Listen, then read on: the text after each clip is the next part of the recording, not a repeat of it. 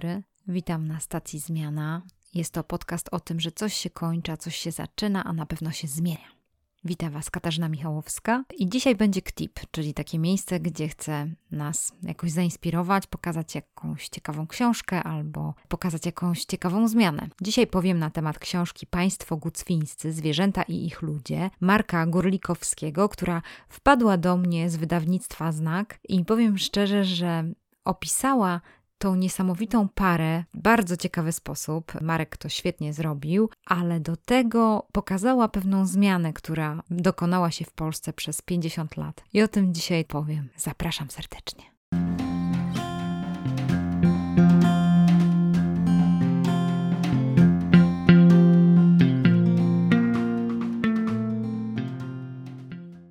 Książka świeżynka, pachnąca nowością. Państwo gucwińscy, zwierzęta i ich ludzie. Marek Górlikowski napisał świetny reportaż, zbierając historię państwa gucwińskich. Jak wiecie, może niektórzy nie wiedzą o tym, że państwo gucwińscy, którzy byli dyrektorami przez długie, długie lata ogrodu zoologicznego we Wrocławiu, byli gwiazdami telewizyjnymi, później też robili karierę w polityce, właśnie z tego powodu, że chciano mieć takie znane twarze na plakatach. Marek Górlikowski zachęcił ich do tego, żeby opowiedzieli swoją historię. Oni nie za bardzo chcą opowiadać swojej historii, no stali się nieufni wobec różnych ludzi, no ale mimo wszystko dali się namówić. Wyszedł z tego bardzo ciekawy, niejednoznaczny reportaż. Niejednoznaczny z, z wielu powodów. Z powodu tego, że gdy go czytamy, to już nakładamy te nasze oczekiwania i to, co się dzieje teraz i w prawie, jakie się ma podejście do zwierząt. Ciężko jest wziąć pod uwagę to, jak to wyglądało, jak wyglądało rozkręcenie takiego zoo, jak wyglądało ściąganie zwierząt z innych miejsc, jak wyglądało opiekowanie się zwierzętami, jakie było podejście do zwierząt. Tak naprawdę Gucwińscy są takim małżeństwem, które przez lata zajmowało się ogrodem zoologicznym w jakiś określony sposób, ale świat się zmienił, czasy się zmieniły, a oni pewnych rzeczy może nie zauważyli, zawsze tak było, zawsze coś robili i no niestety to się trochę skończyło katastrofą. I zachęcam właśnie do lektury tej książki, a żeby zachęcić, przeczytam kilka fragmentów i też powiem na końcu, dlaczego, dlaczego to się właściwie skończyło katastrofą. Do dziś na internetowym forum można znaleźć wspomnienia ludzi, którzy mieli nieszczęście stać się celem szympansa Tarzana. Przypływa z Holandii w 1966 roku i już na statku daje upust swojej namiętności. Antoni. Pytam, jak się zachowywał w czasie rejsu, a marynarz. Panie, ja do niego sercem, banany mu dawałam, a on we mnie gównem. Hanna. Taki właśnie był. Umiał trzasnąć tego, kogo dokładnie chciał. Ile ludzi spływało kupami.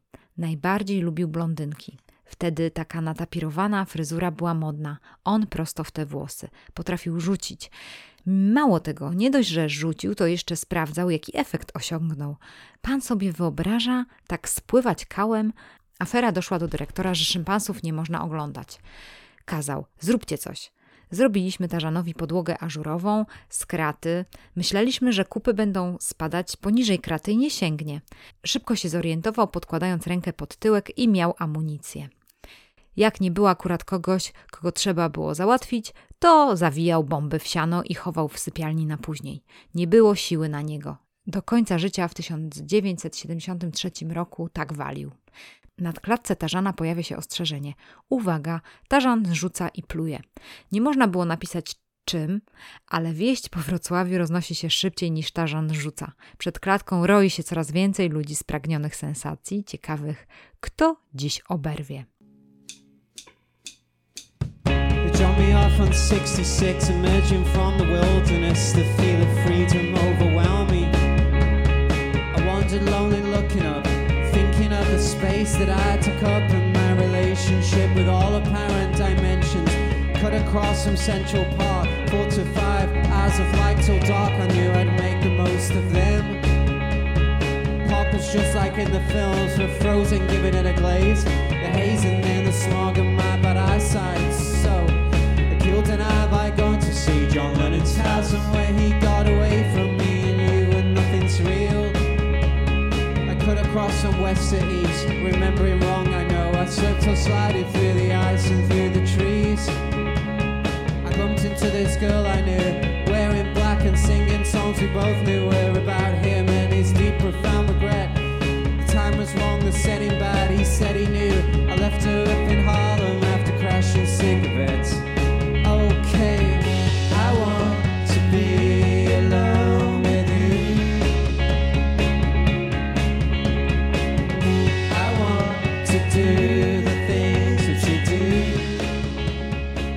Takie sytuacje się zdarzały w zoo. Oprócz tego mamy cały opis historii, jak to się stało, że w ogóle pan Antoni i pani Hanna znaleźli się w zoo wrocławskim. Również w zoo wrocławskim wydarzyły się takie rzeczy, o których napisała nawet prasa amerykańska, radziecka i kubańska. Sława, której nie życzy sobie żaden dyrektor ogrodu zoologicznego, ale ona zawitała również tutaj, 17 maja 1959 roku. Zapowiadała się cudowna majówka. Niebieskie niebo, niedziela, ponad 20 stopni, krótkie nogawki i rękawki, kolorowe sukienki i słodkie lody. Ośmiotysięczny tłum, wśród nich wędrująca od kilku godzin przy obleganych wybiegach zwierząt rodzina klubów z Oleśnicy, Władysław Kluba, oficer wojsk lotniczych z sześcioletnim Krzysiem, tuż przed godziną 15 przepycha się w ścisku do murku, z którego widać poniżej głęboki basen i wybieg dwóch białych niedźwiedzi polarnych. Krzyż jest za mały, by cokolwiek zobaczyć. Ojciec sadza go więc na szczycie murku. Stąd dobrze widać, a poza tym niedźwiedzie czasem skaczą z basenu w górę muru, jakby chciały dostać coś od publiczności. Tej niedzieli o godzinie 16 na Stadionie Olimpijskim żużlowy klub Sparta Wrocław ma walczyć z Polonią Bydgoszcz o mistrzostwo pierwszej ligi. Na żużel idzie 26-letni Edward Witkowski, blacharz z wrocławskich zakładów remontowo-montażowych przy ulicy Zielińskiego. Po drodze spotyka kolegę z żoną i dziećmi oraz kuzyna z dziewczyną. Panie i dzieci się buntują. W taką pogodę wolą iść do zoo niż na żużel. Decydują, że najpierw tramwajem pojadą do zwierząt, a później na stadion. Do ogrodu cała grupa dociera po 14. Witkowski nerwowo spogląda na zegarek, bo nie chce się spóźnić na mecz. Dlatego po latach wie dokładnie, że dochodziła piętnasta, gdy ktoś krzyknął, że uciekły lwy z klatki i ludzie zaczęli biegać w panice. Jednak najgłośniej jest przy wybiegu niedźwiedzi polarnych. Mały Krzyś spadł z murku wprost w głębiny basenu dla niedźwiedzi. Od razu poszedł na dno. Do dziś nie wiadomo na pewno z jakiej przyczyny. Za Krzysiem natychmiast skaczą do basenu niedźwiedzie, nurkują i wyciągają chłopca. Gdy Witkowski dociera do wybiegu, ludzie płaczą, błagają o pomoc. Po latach będzie wspominał. Patrzę, dziecko w basenie. Niedźwiedzie ciągną je w prawo, w lewo, Boże kochany, utopią, ale zaraz wyłowiły go i targają na brzeg. I dopiero zaczęła się akcja. Jeden za nogę, drugi za rękę. Myślę, koniec. Zaraz go rozerwą. Ludzie zaczęli podawać nam kamienie. Jednego z niedźwiedzi trachnąłem w głowę. Odbił kamień łbem jak futbolista, aż się otrząsnął. Gdyby niedźwiedzie nie wyciągnęły sześciolatka, prawdopodobnie by utonął. Basen miał trzy metry głębokości. Zęby i ostre pazury sprawiają, że krwawi. Zwierzęta szarpią ubranie na nim, ściągają kurtkę, bucik, drą spodnie. Wyrywają go sobie, traktują jak zabawkę. Milicjant celuje w nie pistoletem, ale krzyż jest za blisko ich pysków. Wyciąga dłoń, jakby się zasłaniał. Samiec łapie za rękę chłopca, ciągnie zdobycz na wzgórek pod ścianę, wróg wybiegu, a potem z powrotem do wody. Na zwierzęta spada coraz więcej kamieni. Zostawiają dziecko, cofając się 20 metrów pod przeciwległą ścianę. Przerażony Krzyś już nawet nie płacze. Witkowski zauważa, że w pobliżu dziecka zwisał gumowy ogrodowy wąż do podlewania. Wspina się na krawędź wybiegu z pomocą zgromadzonych ludzi, zawija się nim wokół pasa, prosi milicjanta o pistolet, ale go nie dostaje. Spuszcza się więc, bezbronny na wężu wróg wybiegu. Podbiega do dziecka, łapie, przytula, a ludzie ciągną natychmiast obu na górę. Dwaj milicjanci trzymają niedźwiedzia na muszkach. Niepotrzebnie. Krzyś, kluba, jest uratowany. Edward Witkowski przekazuje go ojcu Władysławowi Klubie. Taksówką jadą do szpitala wojskowego przy ulicy Wajgla. Krzyś ma 12 ran na udzie, klatce piersiowej i głowie. Przechodzi jednak udaną operację. Temat obiega światowe czołówki gazet. Ilustrowany zdjęciami niedźwiedzi z Krzysiem na wybiegu autorstwa świadka Cezarego Żyromskiego. To jedyny taki wypadek, kiedy uratowano człowieka z pazurów niedźwiedzi. Kilka lat wcześniej w Warszawie zginęła dziewczynka, a w Lipsku mężczyzna. Edward Witkowski staje się bohaterem całej Polski. Dostaje kilogramy kartek, listów gratulacyjnych, laurek ze szkół i zakładów pracy, złoty krzyż zasługi, talon na pralkę elektryczną, 2000 zł nagrody, parę luksusowego obuwia, kupon gabardyny na garnitur, sweter, dwutygodniowe wczasy, wycieczkę do Rumunii i olbrzymi tort z cukrową sceną ratowania Krzysia na górze. Rodzina klubów funduje mu zegarek Atlantic, Przelot wojskowym samolotem z ojcem Krzysia nad rodzinną wioską Witkowskiego, a gdy się żeni, porcelanowy komplet do kawy. W książce możecie nawet zobaczyć zdjęcie, gdzie można obejrzeć basen niedźwiedzi polarnych we wrocławskim zoo w końcówce lat 50. Ciekawie to wszystko wyglądało, ale wracamy do pana Antoniego i pani Hanny Gucwińskich. Nie wiem, czy wiecie, że oni po prostu zamiast dzieci mieli zwierzęta. Mieli ich pełno w swoim domu, ponieważ wszystkimi chcieli się zaopiekować. Przyjmowali każde zwierzę. Później to się na nich zemściło, ze względu na to, że Podobno tak nie można robić, żeby przyjmować wszystkie zwierzęta jak leci. Oni mieli po prostu wielkie serce, przyjmowali każdego do wrocławskiego zoo. Mieszkali w domu, w którym było pełno zwierząt. Pan Antoni mówi tak. Myśmy tam wychowali pancerniki, bociany, hipopotama, mangustę, surykatki, setki zwierząt. To była enklawa, gdzie nie było zwiedzających. Mieczysław Siek przy dziale kopytnym. Jan Rodzioch i Bolesław Adamiec w czerwonym budynku. Czasem ksiądz przychodził do tych rodzin po kolędzie. Do nas przyszedł i akurat w łóżeczkach były dwa szympansy. Miały dziecięce zabawki. Patrzył, oniemiał, przeżegnał się. Co ja mam z tym zrobić? Święcić, nie święcić? W końcu poświęcił. Lampard dzikus ma wreszcie trafić na wybieg. Jest za duży do życia w mieszkaniu z ludźmi, a także, co dla Gucwińskich ważniejsze, z maluchami innych zwierząt. Zaprzyjaźnia się z psem, więc żeby było mu raźniej z psem, trafia na wybieg. Ale pies skamle, chce do ludzi. Lampard zostaje sam na wybiegu, przestraszony, przyzwyczajony do mieszkania kryje się w budzie. W dzień dzikus nie wychodzi do klientów zoo. Widać tylko jego błyszczące oczy w czerni budy. Hanna. Doszedł do takiego stanu, że siedział w klatce w zoo, ale nie jadł. Trzeba było wejść i dawać mu jeść. Brało się na rękę mięso, tu krew ciekła, a on dokładnie wylizywał wszystko. Jeden warunek musiało być z ręki. Przy ludziach się tego nie robiło, bo widowisko okropne. W końcu dyrektor Łukaszewicz zobaczył, co się dzieje i gdy dokądś wyjechaliśmy, wysłał Lamparta za granicę. Po kilku dniach przyszedł telegram, że padł na serce.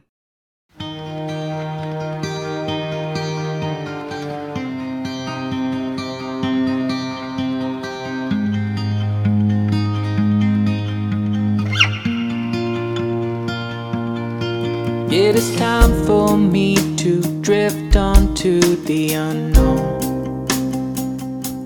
And maybe I've seen too much. Maybe I need to be alone. But it's you who traveled a long, long way from here. We had our ups and downs. You always made it clear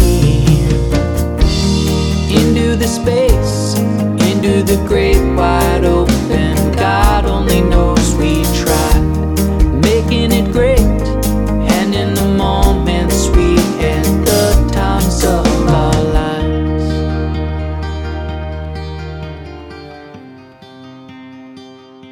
Państwo gucwińscy sami mówią o tym, że uczyli się wychowywać zwierzęta, uczyli się poznawać ich zwyczaje, uczyli się, jak to wszystko działa.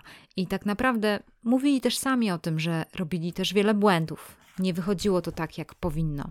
To były czasy, kiedy dostawało się na przykład goryle na wychowanie, kiedy na przykład grupa osób z zoo zajmowała się jakąś grupą goryli. Pan Antoni, u goryli, tak jak u ludzi chorych psychicznie, też występują samookoleczenia.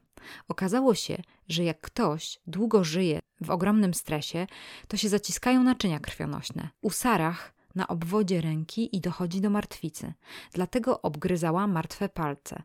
Stresowała się tęsknotą, była przywiązana tam, a przyszła w nowe, obce miejsce. Podgoiliśmy te palce, dawaliśmy różne leki uspokajające antydepresanty. Zawsze jednak była w hierarchii stada ostatnia. Nie chciała się bawić. Była u nas 4 lata. Zmarła w wieku 9 lat. Myślę, że z tęsknoty. Inne przywiezione do Wrocławia goryle to samce Messi, Minosz i Sabina.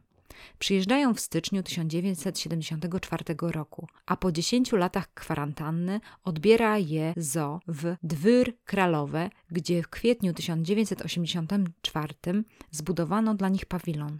Sabina źle znosi rozłąkę z opiekunami. Umiera zaraz po przybyciu do Czech. Dwie pozostałe gorylice dożywają 35 lat. Minosz umiera w październiku 2008 roku, a Messi w maju 2009, obie na raka. Gorylica Sani z transportu z czerwca 1974 roku umiera w grudniu 1978 w wieku 6 lat i 3 miesięcy. Przywieziona z nią Soko żyje dłużej, bo 12,5 roku. Pada we Wrocławiu w roku 1985. Brak jest w aktach ogrodów zoologicznych dokładnych danych o jeszcze dwóch gorylicach. Dwuletniej Tsouki, która trafia do Wrocławia w październiku 1974 i pięcioletniej Fancie. Antoni Gucwiński w swoim artykule o gorylach w piśmie Der Zoologische Garten przyznaje, że Fanta która już przyjeżdża do Wrocławia, zarobaczona, umiera niecały rok później, wiosną 1975 roku. Jedna z przyczyn jest anemia. Tam też można przeczytać, że małe goryle sprzedane do Wrocławia są w złym stanie psychicznym i fizycznym. Musi minąć kilka miesięcy, by przestały się bać, zaczęły jeść i się bawić. Średnia długość życia goryla na wolności to 35 do 40 lat.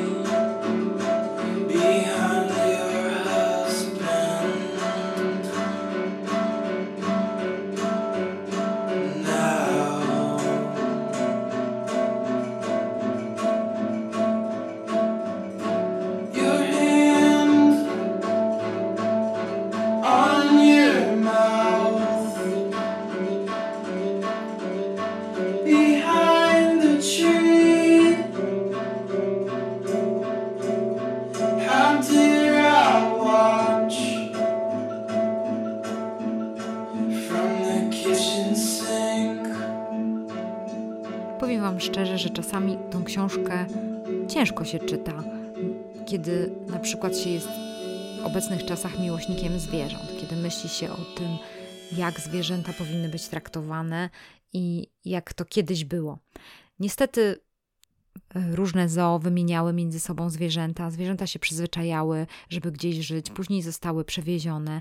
Niekiedy Niestety kończyło się to śmiercią, więc tak naprawdę, jeżeli chodzi o Europę Wschodnią, to e, uczono się tego, jak tymi zwierzętami zawiadywać, ale podobnie też w Europie, ogólnie w Niemczech. Tutaj jest opisana sytuacja, że, że przywożono zwierzęta również z Afryki.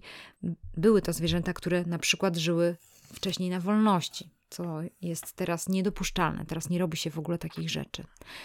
Ale w książce znajdziemy również kilka bardzo ciekawych i również trochę nawet śmiesznych historii. Doktora Stanisława Kaliniewicza znała przed wojną cała Kałyma. Nie tylko dlatego, że chirurg, urolog nie brał pieniędzy od biednych, a bogatych skubał, ale przede wszystkim z powodu jego obsesji na punkcie czystości i dyscypliny w kołymskim szpitalu, gdzie był dyrektorem. Opowiadano, że zakazał froterować posadzki dopiero wówczas, gdy sam się pośliznął i na korytarzu upadł. E, tymczasem jego syn Stanisław Maria Kaliniewicz zostaje dyscyplinarnie wywalony z pogotowia ratunkowego przy Trauguta we Wrocławiu. Powód zwierzę wprowadził, a chorych zostawił.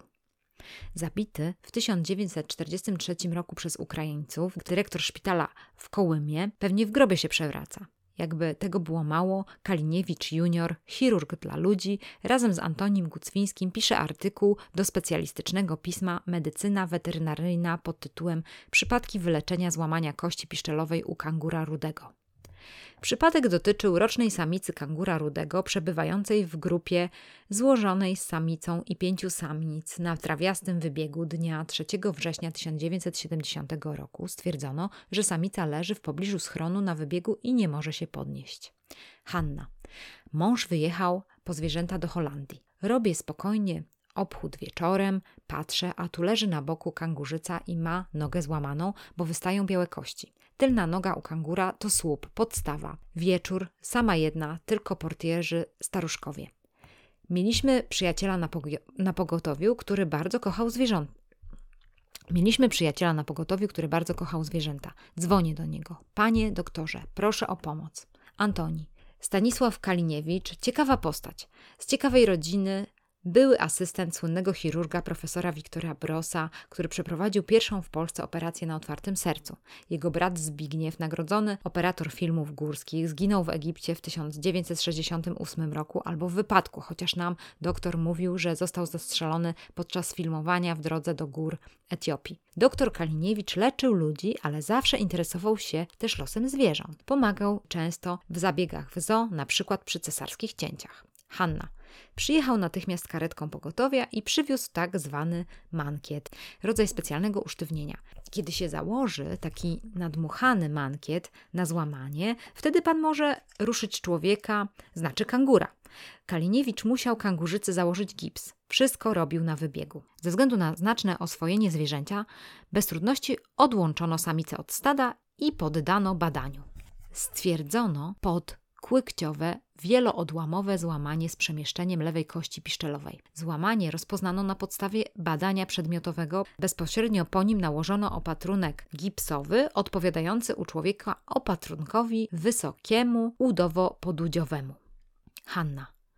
Jak już założył gips, mówi: No jednak chciałbym wiedzieć, jak te kości złożyłem. A żeby wiedzieć, trzeba zawieźć zwierzę na rentgen. Rozkazuje: bierzemy i wieziemy na pogotowie ludzkie. Kangurzyce na nosze i przykryliśmy kocem, żeby nie było widać. Dojeżdżamy na Trauguta. Poczekalnia na pogotowiu pełna ludzi, ścisk taki, że nie ma jak ręki włożyć w tłum, a my wchodzimy z noszami, a na nich wiadomo, ciężko chory pod kocem. Ludzie się rozstąpili i wtedy nam ogon wypadł. Podniósł się jeden wielki wrzask wszystkich. To bydle, pierwsze do rentgena, a my tu czekamy. Kaliniewicz też krzyczy: szybko, szybko, do gabinetu prześwietleń. Wpadliśmy z noszami. On tym ludziom zatrzasnął drzwi przed nosem. Robimy prześwietlenie, czas mija, a za drzwiami coraz głośniej. Hanna. Nagle wpada jakaś rozwścieczona baba z krzykiem, że była pierwsza i czeka na wynik rentgena. Porwała ze stołu zdjęcie, a to był rentgen kangura, tyle że zdjęcie było mało udane. I doktor robił następne. Baba wybiega już z pogotowia. Doktor Kaliniewicz w rozwianym fartuchu ściga ją. Dopadł na przystanku i wyrwał zdjęcie. Wraca z rozwianym włosem. Ja mówię, po co pan lata za nią? Przecież to było i tak złe zdjęcie, a tu mamy dobre. On dyszy. Pani Hanno, ona idzie pokazać to zdjęcie lekarzowi rejonowego. Na zdjęciu jest mały w torbie kangurzycy, a ona miała głowę prześwietlaną. Nie mogę do tego dopuścić. Antoni. Kangurzyca wróciła karetką do zoo. Wypuściliśmy ją na wybieg. Tak pięknie zrosła jej się noga, że nie wiedzieliśmy potem, która to jest, a małego nie odrzuciła, wychowała je. Doktora Kaliniewicza dyscyplinarnie wyrzucili z pogotowia. Stracił pracę, we Wrocławiu mieliśmy już pewną renomę, więc przywrócono go po jakimś czasie do pracy, a wtedy razem napisaliśmy ten artykuł. Znajdziecie wiele bardzo ciekawych opowieści w tej książce na temat zwierząt, tego jak to było, jak się te zwierzęta czuły, jak się je wychowywało, ale między innymi jest też taki dłuższy rozdział dotyczący tego, skąd znamy państwa gucwińskich, czyli z kamerą wśród zwierząt. Jak powstał ten program, e, kiedy był pierwszy klaps, jak to wszystko się rozwijało, jak to się też zakończyło w takich czasach ciekawych, bo już e, po prostu zniechęcono się do tego, żeby robić ten program. No wiecie, tak jak w telewizji coś umiera, idzie, idzie, najpierw jest super, ekstra, fajnie, jesteś gwiazdą, no i w pewnym momencie ktoś po prostu mówi, że już koniec i nie będzie tego dalej. Tak właśnie opisuje to Tomasz Kamel. Mówi się, że ludzie nie będą pamiętać, co powiedziałeś, ale zapamiętają wrażenie, jakie na nich wywarło to, co powiedziałeś. Nie pamiętam, o czym konkretnie rozmawialiśmy z państwem gucwińskimi, bo on prowadził ostatni wywiad z nimi. Chyba to była rozmowa w studiu prezenterskim telewizyjnej jedynki. Odniosłam wrażenie, że są takimi ludźmi, jakich zapamiętałem z dzieciństwa, pochłoniętymi pasją, pracy ze zwierzętami. To był początek mojej pracy w telewizji. Doświadczenia miałem przez te wszystkie lata takie, że gwiazdy, które znałem jako telewidz, okazywały się zupełnie innymi ludźmi. Czasem nawet trochę żałowałem, że niektórych poznałem osobiście. Natomiast gucwińscy w rozmowie na żywo byli serdeczni, sympatyczni, tacy sami jak znałem z ekranu telewizora. Charakterystyczne głosy, twarze. Pani Gucwińska z niezmienną fryzurą, zaczesaną do góry. Odniosłem wtedy wrażenie, że pokazywanie się publicznie było dla nich bardzo ważne. Dużo chyba wybudowali na swojej rozpoznawalności, byli celebrytami tamtych czasów, dobrze kojarzonymi. Przykładali dużą wagę do tego, żeby zdjęcia były odpowiednio kadrowane. To się zdarza, że program znika z ramówki z dnia na dzień. Niektórzy tego żałują, chcieliby się pożegnać, udokumentować swoje dziedzictwo, ale ja jestem zdania, że dla własnego zdrowia psychicznego należy każdy występ w telewizji traktować tak, jakby to był Twój ostatni. Jeżeli się nie uda pożegnać, trudno, ale wtedy rozczarowanie jest mniejsze. Pytam, czy nie mieli dość telewizji w tym samym momencie Antoni? Tak, mieliśmy dość. Hanna, nie, nie mieliśmy dość. Antoni, żona lubi występować, a ja nie. Byłem też przeciwnikiem tej pana książki. W lutym 2019 roku uczestniczka teleturnieju Milionerzy dostaje pytanie. Hanna i Antoni Gucwińscy przez wiele lat wspólnie zarządzali.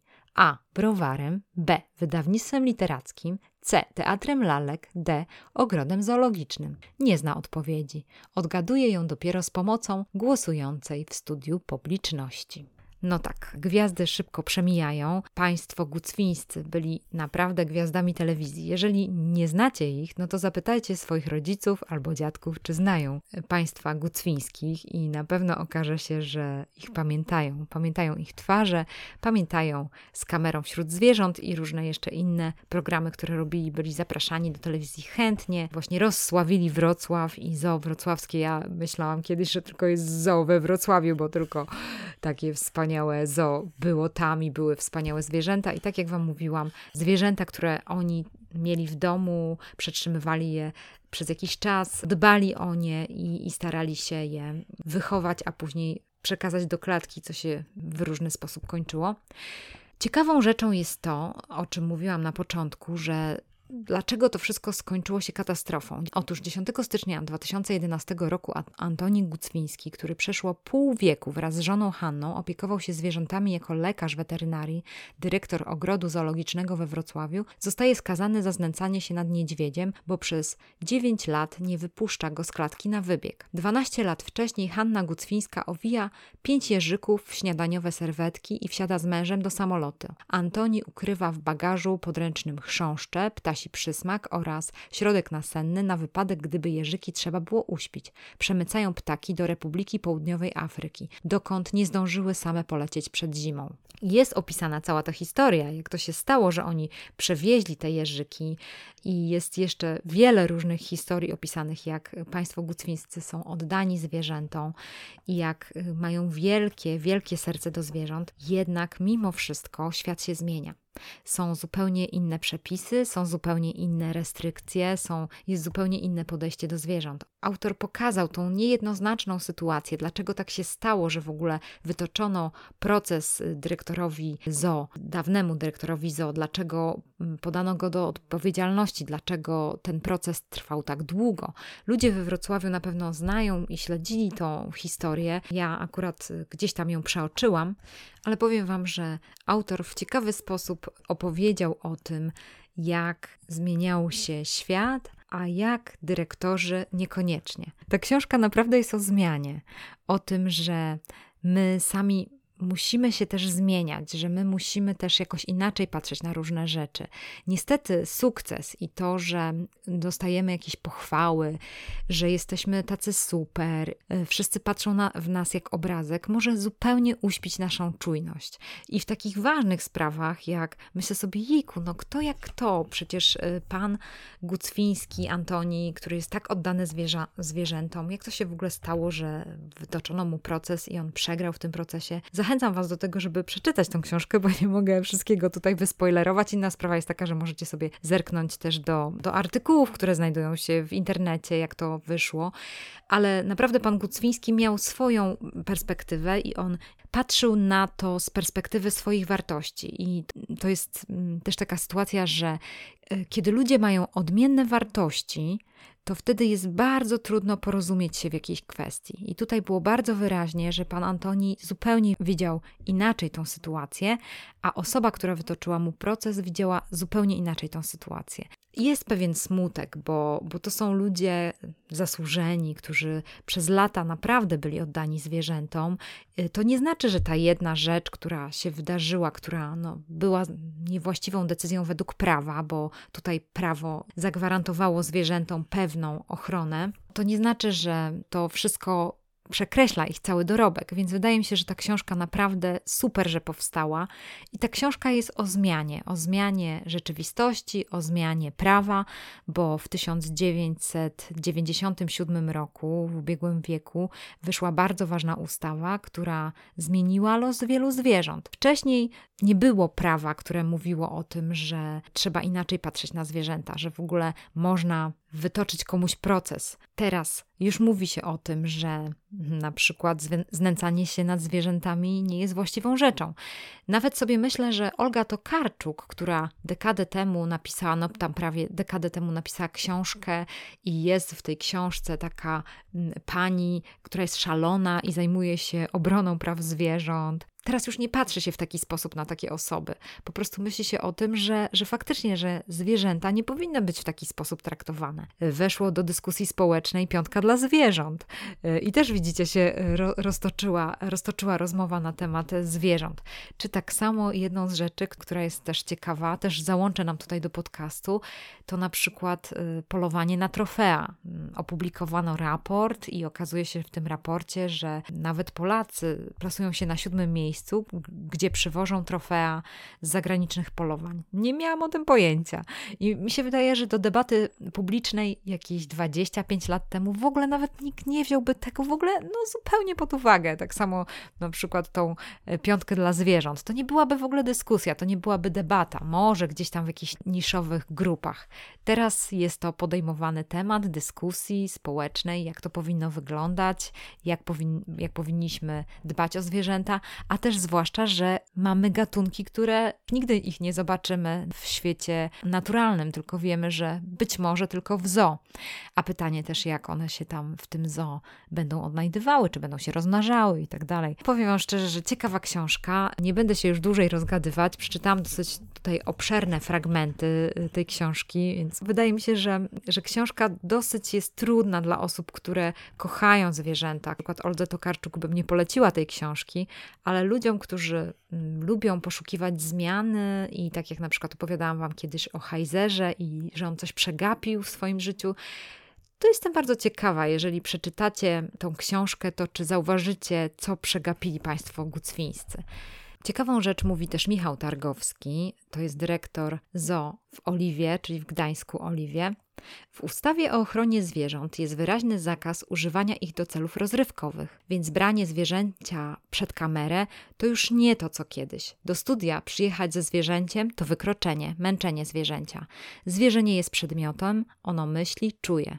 Z naszego ogrodu raz do roku dwie owieczki i koza dostają zgodę powiatowego weterynarza, żeby mogły wziąć udział w orszaku na święto Trzech Króli. Pamiętam czasy jeszcze za komitetów partyjnych, kiedy każdy, kto chciał, sobie ubarwić imprezę, mógł mieć na niej zwierzęta. W tej chwili nie wolno tego robić. Dokładnie, czasy się zmieniają, pewne rzeczy się zmieniają, jednak z drugiej strony wiem, że ciężko jest ocenić tym prawem dzisiejszym tych, którzy już są starszymi ludźmi i robili coś w dobrej wierze. Więc y, wiem, że też sąd uwzględnił to, że pan Antoni robił w dobrej wierze pewne rzeczy i po prostu miał swoje argumenty, żeby tego niedźwiedzia odizolować i zostawię to pewną tajemnicą. No nie będę opowiadała tam ze szczegółami, co się wydarzyło. Można to spokojnie sobie znaleźć w internecie albo przeczytać książkę, do czego Was zachęcam, bo naprawdę jest ciekawa, zbudowana na przestrzeni naszych czasów. A następne podcasty o czym będą? Mam już dwa nagrane, bardzo ciekawe, na temat sztucznej inteligencji z Edytą Sadowską rozmawiam, a również rozmawiam z Januszem Pietruszyńskim na temat przyszłości naszej pracy. Bardzo, bardzo ciekawe informacje, zebrałam ciekawe wnioski, a poza tym przymierzam się, nie wiem czy wyjdzie, ale chciałabym bardzo z takim Bartkiem porozmawiać, który mieszka w Norwegii i pracuje dla Tesli oraz y, może uda mi się zachęcić Dianę Kuprianow, która przyjechała do nas do Polski i naprawdę rozwija się biznesowo, jest niesamowitą kobietą sukcesu. Jest Polką, która mieszkała na Białorusi przez lata. Dopiero jak się przeprowadziła do Polski, to zaczęła mówić po polsku. Mam nadzieję, że mi się uda ją zachęcić do tego podcastu, żeby mogła mi udzielić wywiadu. Zobaczymy, jeszcze mówię o planach, ale zobaczymy, czy to wyjdzie. Pozdrawiam serdecznie. Uważajcie na zmiany, na to, że świat się zmienia i kiedy przegapicie te zmiany, no to czasami może być nawet y, nie taki mały problem. Więc zachęcam Was do takiej czujności i do tego, żeby się orientować, nie zasypiać, nie myśleć o tym, że tak jak się robiło wcześniej, tak jak się działało kiedyś dawno, to zawsze to będzie działało, kiedyś to działało, to będzie działało. No nie jest tak. Czasy się zmieniają. Zachęcam Was do takiej no do takiej uważności. O tak, może to tak nazwę. Pozdrawiam serdecznie i życzę fajnych urlopów, gdziekolwiek jesteście, czy jedziecie. Ja serduszkiem jestem z moimi słuchaczami, bo to jest fajne, naprawdę. Pozdrawiam serdecznie i do usłyszenia.